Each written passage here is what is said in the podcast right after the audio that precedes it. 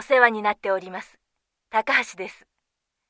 早速ですが、つい先ほどメールでお願いした件でお電話いたしました。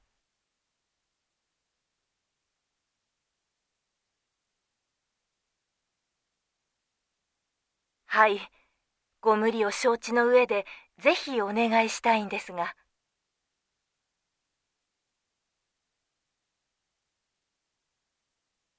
はい、それは承知しているんですが。